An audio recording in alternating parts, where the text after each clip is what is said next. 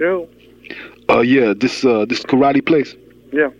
Yo, check it out. Y'all need instructors, anything? Who? Y'all need instructors, teachers, you know, anything like that? No. You don't?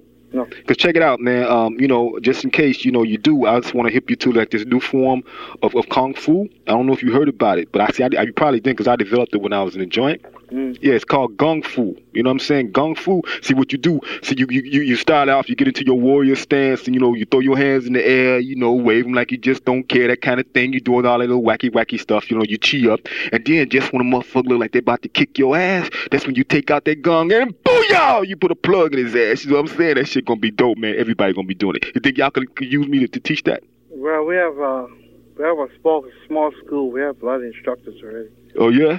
I can come down there and demonstrate on you if you want. No, that's, that's all right. You ever do any gung fu?